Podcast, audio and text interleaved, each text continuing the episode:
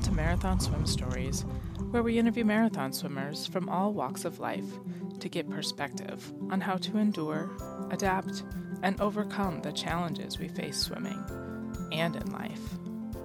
I'm Shannon Keegan, marathon swimmer, wife, mom, and swim efficiency coach at Intrepid Water, where we seek to empower individuals to become comfortable and confident in the water so they can start swimming places. Are you ready to swim smarter?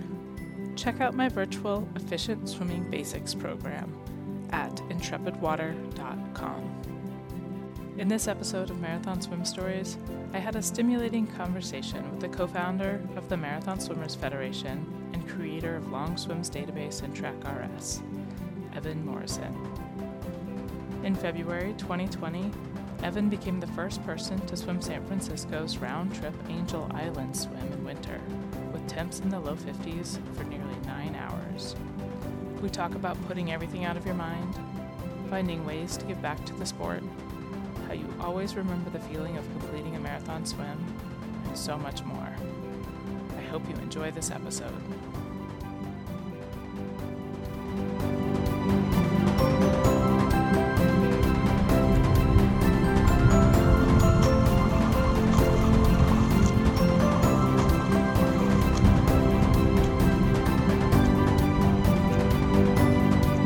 Your story, Evan?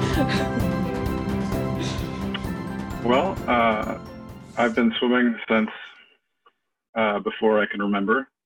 I guess I, my parents put me in the water when I was uh, two or three, and uh, I joined the swim team when I was six, and pretty much have been swimming the rest of my life ever since then. And I had um, a uh, congenital uh, hip dysplasia when I was born, and because of that, I uh, haven't really been able to do many other sports. So swimming was kind of my, my one athletic outlet that I've had, uh, and so that's just what I've done. I, um, you know, I, I was doing com- competitive pool swimming is pretty much like a uh, more than a part-time job, starting at about I don't know 12 or 13 years old, uh, Wow. and I continued doing that uh, through two years of college, and Mhm. at that point, it it just became too much with my academic workload, and I was burned out, and had kind of I think reached the the limit of, of my ability in in pool swimming, um, and so I kind of retired at that point, and about uh, ten years later, I I discovered open water swimming, and you know that's what I've been doing since then. Um, I did do, I guess, some master swimming through most of my 20s, um, so I wasn't completely out of the water uh, by any means. But it was it was pretty half-hearted, I guess, until until I found open water. Yeah. When did you start pushing distances? Uh, I guess it was um, I could point to to one thing. It was probably the Big Shoulders 5K in Chicago. Mhm. Uh, I did that in 2009, just kind of on a, a whim to see if I could do it. Uh-huh. And um, you know that that was uh, that was how it happened. I, I loved it, and uh, like, well, I did 5K. Why don't try 10K? And then you just kind of go from there, and keeps building upon itself. Yeah, yeah, I hear you. it feels like it's kind of infectious for some. The people that catch the bug, they kind of catch it quick. Right. um, uh, so, what do you think attracts you to continue swimming marathons? I, I'm sorry. One more time. Oh, that I said what attracts you to continue swimming marathons? Uh, I guess I enjoy uh, trying to find out what my limit is. Kind of uh, enjoy the process of learning uh, about the body of water and, and its moods and its personalities, and experiencing a, a body of water in a way that hardly anyone else gets to do in that particular way. You know, you get to uh, be, by being fully immersed you get to experience it in a, a, way that's much different than simply sitting on a beach and looking at a body of water or, or even being on a boat. And uh, I, that's, that's very interesting and fulfilling to me. Awesome. Can you describe a little bit about the kind of different personalities of bodies of waters that you've experienced? huh. Well, uh, comparatively, like maybe you know, lake versus ocean. I don't know. I don't. Sure. Yeah. I mean, when when I was first really starting to train up for big swims, I was living in Chicago, uh, and I lived uh, just a couple blocks from Lake Michigan, and so I was able to walk out my door and jump in the lake with you know within just a few minutes. And uh, Lake Michigan is is enormous. Obviously, it, it shares some characteristics with you know an ocean that uh, that a, smaller lake wouldn't wouldn't have. But you know, you uh, a body of water doesn't exist in isolation. It's in a particular climate uh, that that has particular weather weather patterns, and I think I, I got used to. You know, I could tell based on the based on the, the weather and the winds, what kind of water temperature I, I was likely to encounter in the lake. Uh, in in Lake Michigan, it, it, if there's any kind of west wind, uh, at least when you're on the Chicago side, uh, when there's any kind of west wind, it tends to get very cold very quickly because it pulls up the cold water from from down below. Mm-hmm. and with a north wind uh, or an east wind in the summer, uh, it can get quite comfortable up in well into the 70s. Hmm. And then, of course, in San Francisco, where I am now, the the bay is just an incredibly dynamic body of water with uh, with profoundly strong currents that um, you know that vary by the tide cycle and also you know by the the moon phase. And then that mm-hmm. the currents are constantly interacting with the wind um, and every time you go out there it's different. And so that that makes it exciting i guess. Yeah. Yeah. I just um, I liked how you described it. That's why I wanted you to dig into that a little bit. I've not heard people talk about the moods of, of the water before, but it's totally true. It's awesome. Right. Um, how do you describe the feeling of completing a marathon swim? Mm.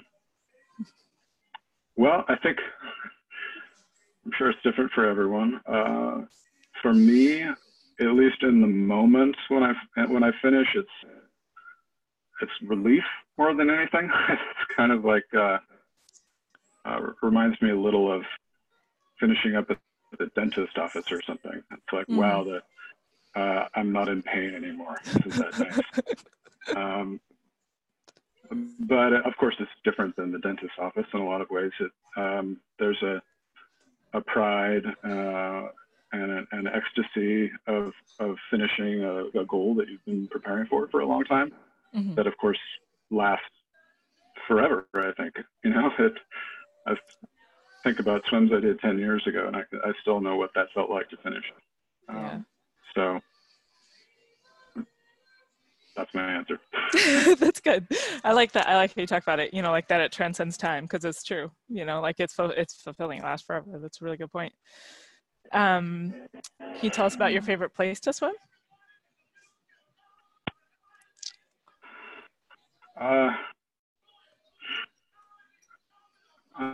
I feel very lucky to be able to have access to aquatic park and the, the South End Rowing Club in San Francisco. I think there's there's so many advantages uh, in being an open water swimmer and, and living here um, that are, are very rare anywhere else in the world. Uh, but I would say that my favorite place to swim anywhere is Promontory Point in Chicago. Um, it's um, I don't know if you know Promontory Point. It's it's on the south think. side. It's about um, seven miles south of downtown Chicago, in mm-hmm. the Hyde Park neighborhood, uh, where the President Obama lives, uh, cool. or where, where his house is there in, mm-hmm. in Hyde Park. And uh, you know, like I mentioned before, this was kind of where I was swimming when I was first doing my first my first big swims, mm-hmm. and um, you know, my first four-hour training swim was was in Lake Michigan there at Promontory Point, and mm-hmm. uh, I met some really good people there, and we're still friends. And uh, the the point itself is a, a city park, and it's just so beautiful um, at any time of the year. I think especially in the fall, um, the, the leaves uh, changing colors, and the uh, the setup for swimming there is just fantastic. The the entry point there's a ladder. The, well, the point is a kind of a, a landfill that sticks out into the lake mm. by three or four hundred yards, and the ladder that's out at the end of the point where you, you get in on the ladder and it's immediately like 10 feet deep. Um, nice. And then you can swim. It's almost exactly half a mile to swim over to uh, the pier to the south. And that's what those people do. They kind of swim laps between the point and the pier. Uh, it's a mile round trip. Mm-hmm. And you get all, all, kinds of conditions. So I love it there. I, I miss it. that's cool. Is there a favorite um, event that you've participated in? Marathon swim event that you'd recommend? You know, um, this the marathon swimming scene now is so different than it was when I was kind of most active, which is mm-hmm. about, um, I guess, seven to 10 years ago. Um, you know, but I think my, if I had to pick one, it'd probably be the, the Manhattan Island Marathon Swim in, in 2011, which of course they now call 20 Bridges. Yeah. And the year that, uh, that I swam around Manhattan, um, there's so many awesome people in the race. Uh, uh, Sarah Thomas was was doing her like her first. Uh, well, maybe she had done Catalina before that, but it was one of her first big swims. Mm-hmm. Um, and but Sarah calls it. Sarah says we, we were uh, we were baby swimmers. That's how she uh, describes it. We we absolutely were uh, baby, baby marathon swimmers. Uh, also there that day, like Greg O'Connor was there. Courtney Paulk uh, was swimming. Um, John Van Wisse is not really active anymore, but the, that guy was like an incredible uh, channel swimmer from uh, Australia. Mm-hmm. Uh, Erica Rose uh, won the race that day. She was uh, um, competed professionally on the FINA circuit, uh, super fast. Um, Oliver Wilkinson, he's Australian living in England, still pretty active, amazing swimmer. Mm-hmm. So just um, and then the environment there that day, like it, um, it was the same weekend as the Marathon Swimming Hall of Fame induction ceremony in in New York. Wow. Uh, and so there was all these like famous marathon swimmers in town for that, and they came out to watch the start. And it was just so I, I think uh, I absolutely love New York Open Water and the people involved in New York Open Water. But I think one thing that's a little different nowadays is uh, MIMS back then was a huge swim. I mean, there's like 50 people swimming at the same time. Wow. Uh, and it's much getting smaller nowadays. And so, but the scene where you have all these like really good marathon swimmers there at the same time, uh, and then all these legends of the sport who are standing there watching, um, wow. it was incredible. Um, and I was in such great shape back then, like compared to compared to now. Uh, so I missed that too. But yeah, so that was a highlight. Yeah, yeah. Can you tell us about a swim that you're the most proud of? Hmm. You know, I think that the um, Rancho Angel Island swim that I did in February of this year may be that swim that I'm most proud of. I think it was certainly the one where I was most uncertain if I could do it. Mm-hmm. Um, it's not a long swim, but it, it has very challenging currents. And when you do it on February 1st, it's really cold. Uh, and so I had been training through the winter for uh, um, you know a couple of months, starting in about mid-December, with uh, Amy Gubser and Robin Rose and some of my South End friends, and we've been mm. doing some good some good training in the cold water through December and January. And uh, I was turning 40 in February and thought, okay, I'm going to try this. I had done the Rancho Angel Island uh, five years ago, but it was in the middle of summer, much warmer. Mm. And so I just mm-hmm. wanted to challenge myself. And I thought, you know, if this ends up being a six hour swim, 52 degrees, that's going to be really hard. I don't, I, I just, I'd been training pretty well, but I didn't know if I could do it. Mm-hmm. Um, and then, of course, it turned into a nine-hour swim.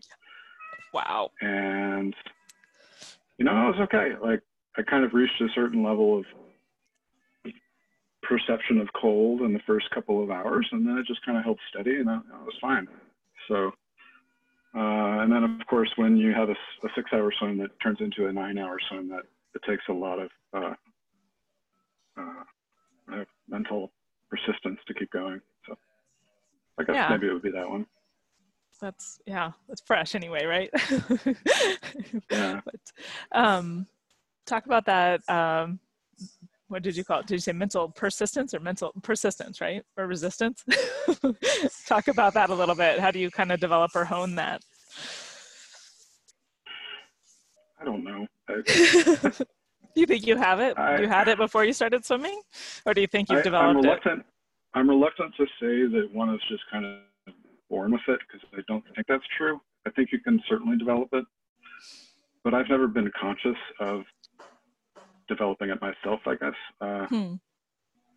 I think I've always been able to to be persistent and when I needed to at whatever I needed to do. Uh, that's not to say that I always succeed and in that, but uh, I don't know. I think a lifetime of swimming gives you a, a self awareness of what you can do and the the signs of uh, you know how well you're trained up and how you're feeling on a given day that can can get you through stuff. And uh, I don't know. I think I when I'm when I'm doing a, a long swim, I think as much as possible, I just try to put everything out of my mind. Uh, I'm not thinking about anything because if I start thinking about stuff and I'm in pain, usually it's going to be negative stuff. Right, right. I start talking myself out of things, and and that doesn't help anything. So I try to kind of clean everything from my consciousness and focus on the sound of the splashing water and uh, and the, the feeling of the of the water on my body and kind of the things that I see underwater. Uh, but nothing, no kind of there's no running narrative, I guess, while Mhm. I'm swimming, and I think that that does help kind of keep going. Uh, Yeah, that's good advice too. Um, can you tell us about a favorite memory from one of your swims? Or two, or three. hmm.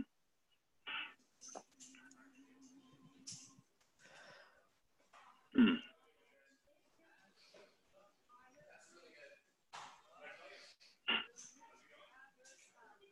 that's a tough one. Uh,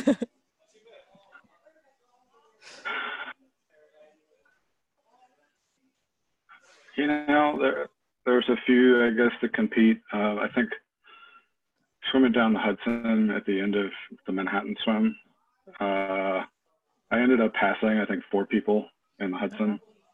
Went from like sixth to or seventh to third Wow. in the last part of that swim, and so that was pretty fun. Uh, uh, you know, um, my Santa Barbara Channel swim was tough for a lot of reasons. One of which was that there was a, a documentary being made while I was swimming it. Um, there was a, I had my my escort boat, and then there was the second boat that had a film crew on it, and um, there's that kind of added pressure of like, well, if I if I fail this, then it's, it's all on tape. Yeah. Um, but I remember, uh, you know, it was pretty. The, the conditions were really bad uh, overnight, and it was a new moon, so it was super dark. oh man. Um, and I remember when the there was first twilight in the sky in the morning. Um, the first thing I remember seeing was the, the film guys. There was one of them in a scuba suit.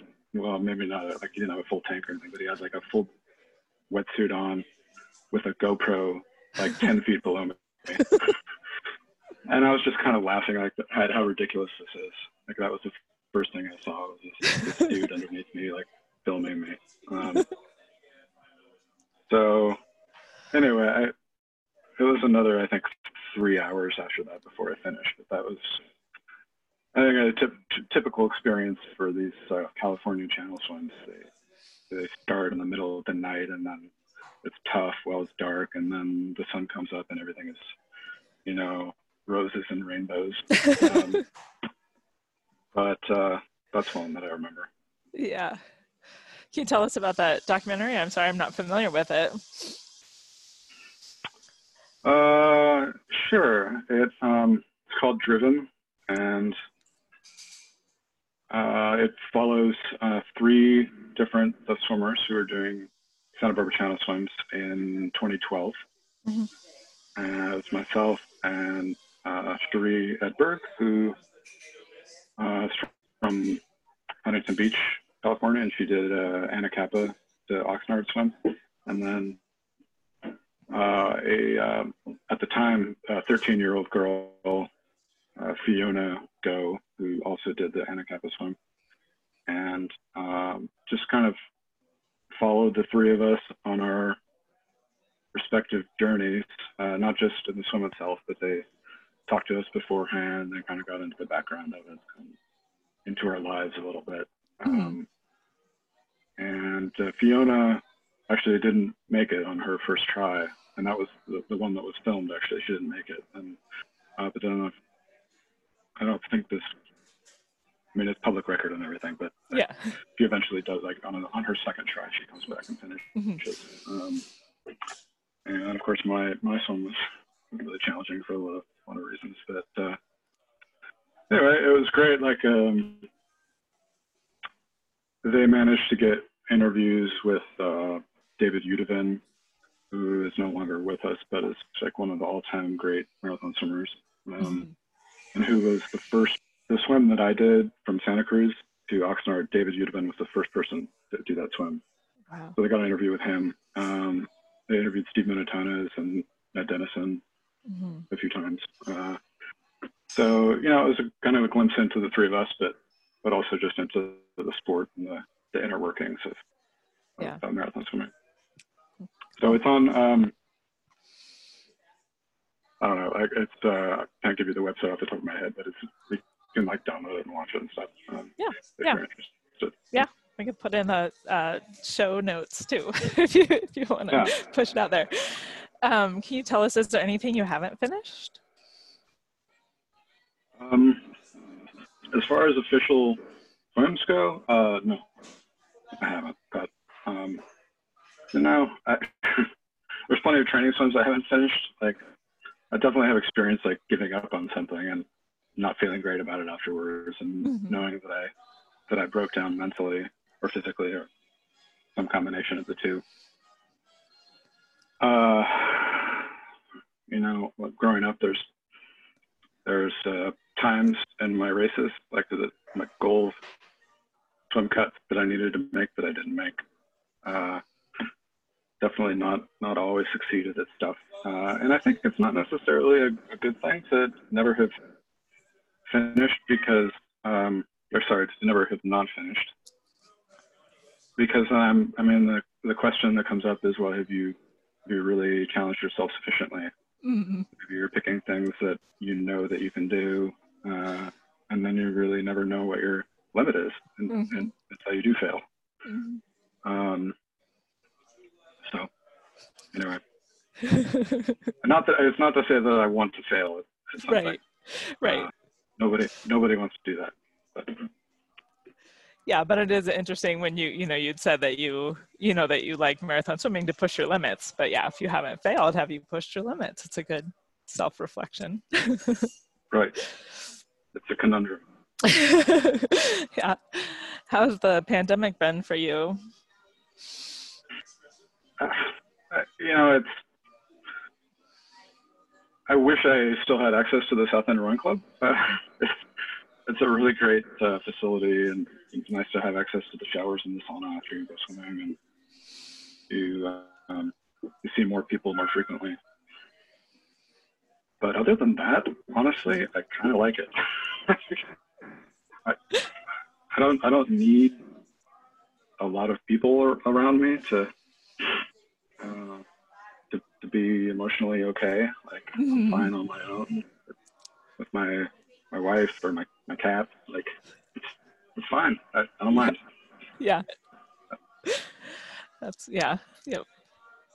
Um, let's see. So, has there been any carryover? So, I guess it hasn't been hard for you. So, there's no like um, learnings you've had from marathon swimming that you've had to carry into your daily day life through the pandemic. I mean, I guess what I would say is like if we're just talking about swimming, then that that's my answer. But clearly, the the world is in a very bad place right now for a lot of reasons. Uh, so if we're if we're getting into that, and I don't think we are, but you know, I don't want to say that I think everything is wonderful in the right. world right now. It's not, but but in terms of like my specific experience of swimming in the context of the pandemic, then okay, like, it could be much worse. Yeah, yeah. Um, um, how would you say that you handle hard situations? What's a hard situation? What are we talking about? Like within a like in the middle of a swim or something or what do yeah, you mean? yeah we can go with that. I guess i kind of leave it open to interpretation but if you want to talk about it through swimming that's that's super relevant. I think there are, is carryover though from what we learn in swimming can can help us out in life um, so you can take it wherever you want it. Uh, i guess in the middle of the swim uh, i'm only aware of my own experience for the most part there could be hard situations happening on the boat, and I don't really know what's going on there. Uh, it's hard enough to even hear them during a feed when they're trying to tell me something. So, uh, if we're you know a hard situation within my own mind, like in a swim, if I'm struggling with something, again, I think I addressed this a little before that I tried to clear clear everything out. Um, and avoid at all costs trying to avoid at all costs getting into kind of a spiral of negative emotions, um, really that, that doesn't help anything.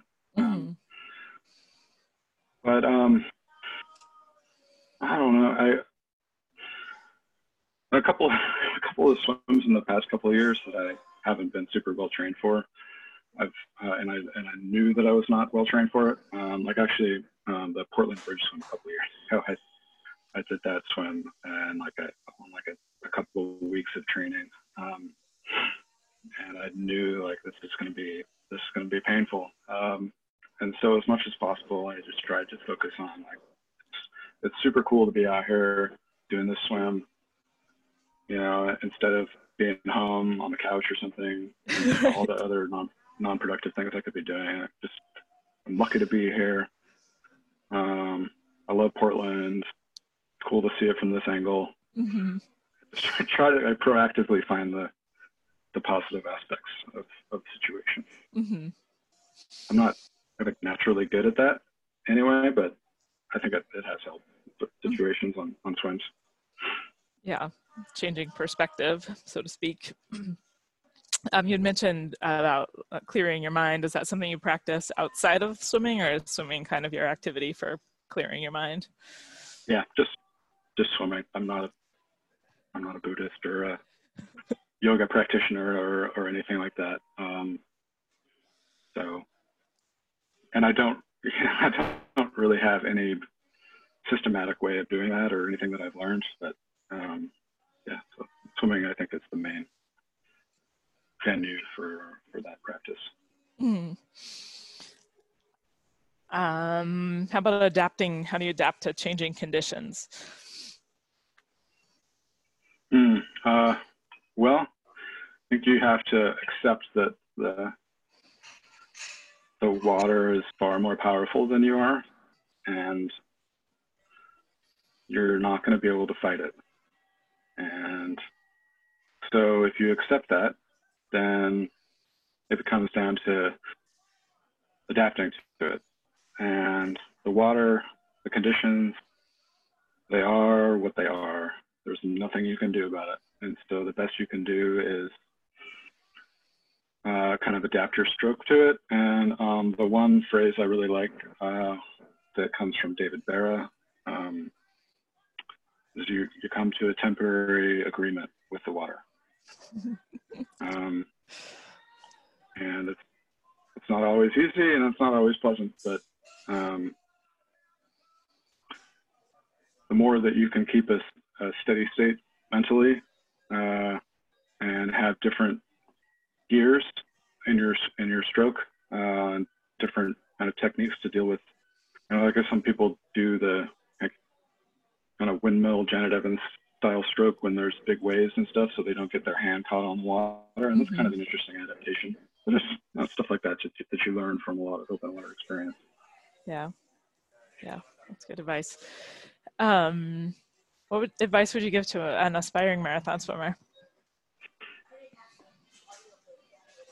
Hmm.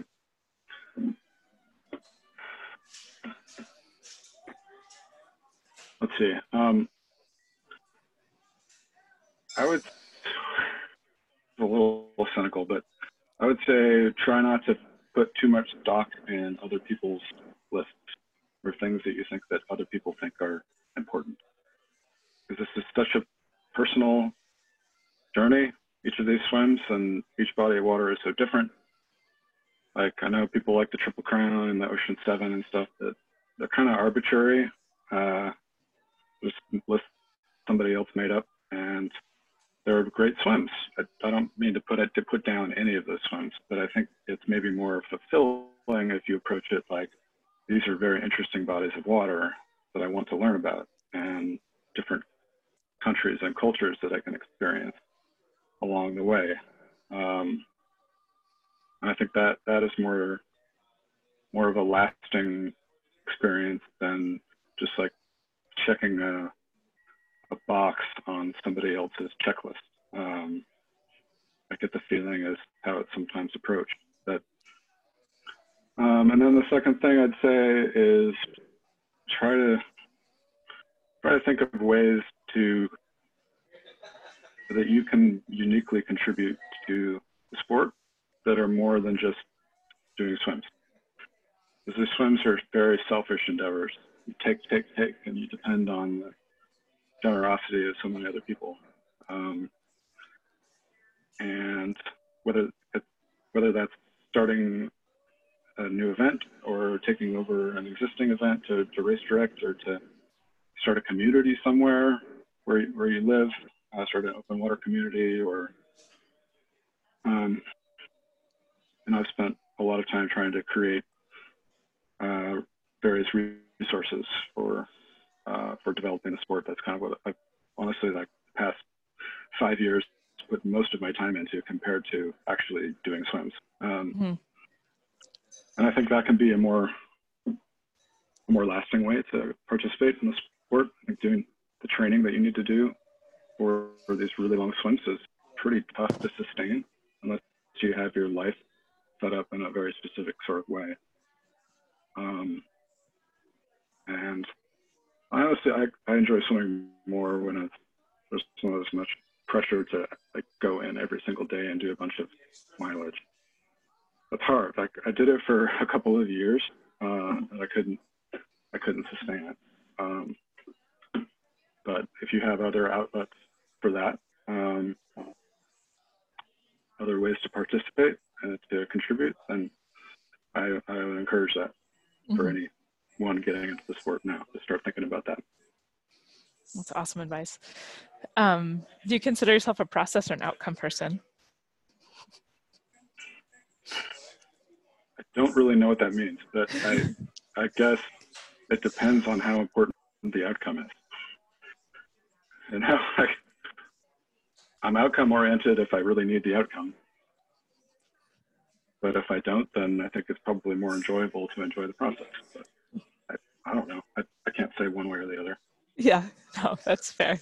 I just think it's kind of a fascinating um, when you think about different training styles, and um, some people are really driven by the you know the miles they get in, and the and yeah, can be really really focused on that process, and the outcome is important, or it's it's fulfilling maybe, but maybe not. Um, I don't know. I just think it's an interesting thing to think about.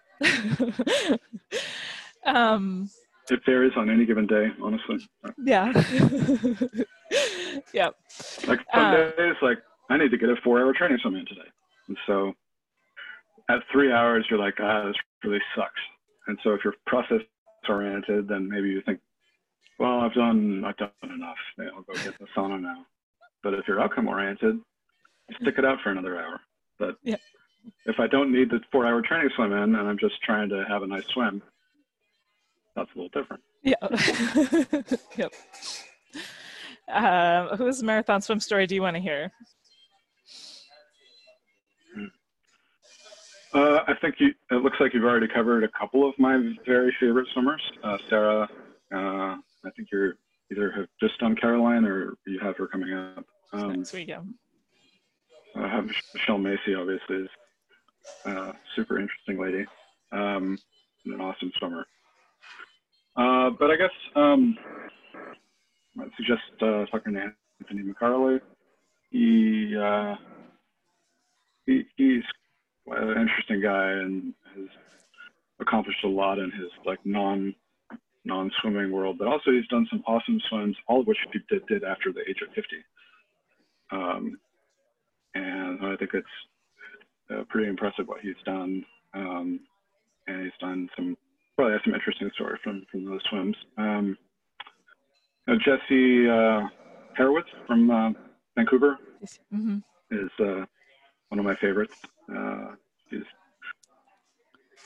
uh, you know, she lives in a different, uh, like a little international. Vancouver, I guess, is technically international. She, speaking to her, I, in many ways, just speaking to an American. But she's uh, she's done some really amazing swims up there in British Columbia, and um, just been doing a lot to create community up there.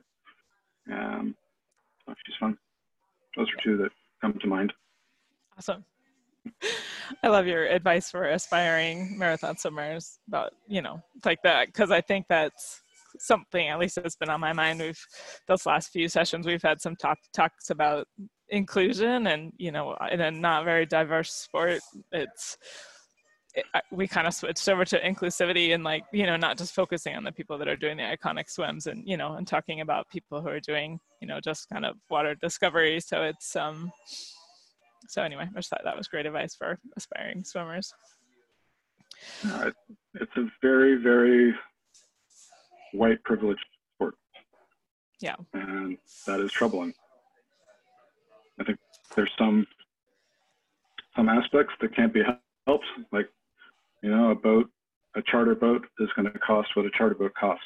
Yeah. And that's a that's an expense that's not going away anytime soon. But I mm-hmm. think that we, you know, and doing swims in New York City is never going to be cheap.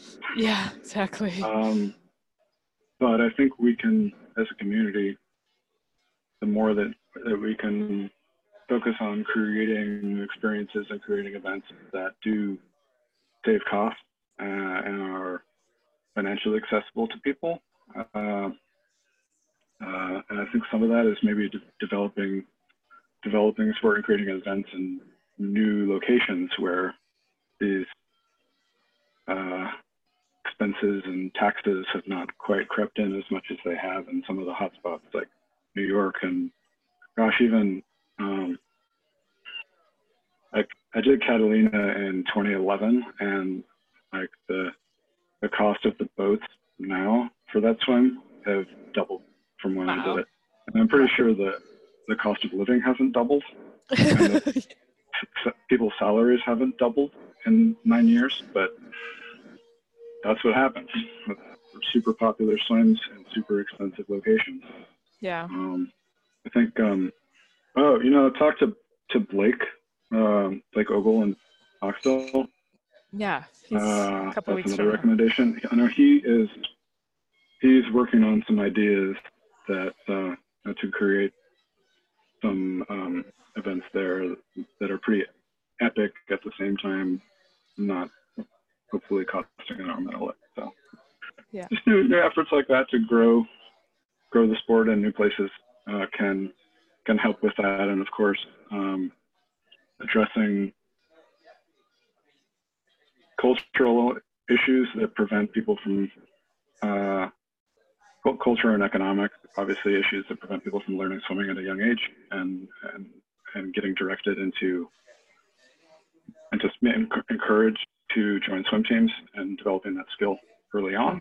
Uh, you know, I think marathon swimmers don't come out of nowhere. They oftentimes have some background in sport. Um, and it's a matter of encouraging the development of that background earlier on in a, a wider range of people. Mm-hmm. Yeah, well, it's good. Thank you so much for your time today, Evan. I appreciate it. talking to me. It's been fun. I,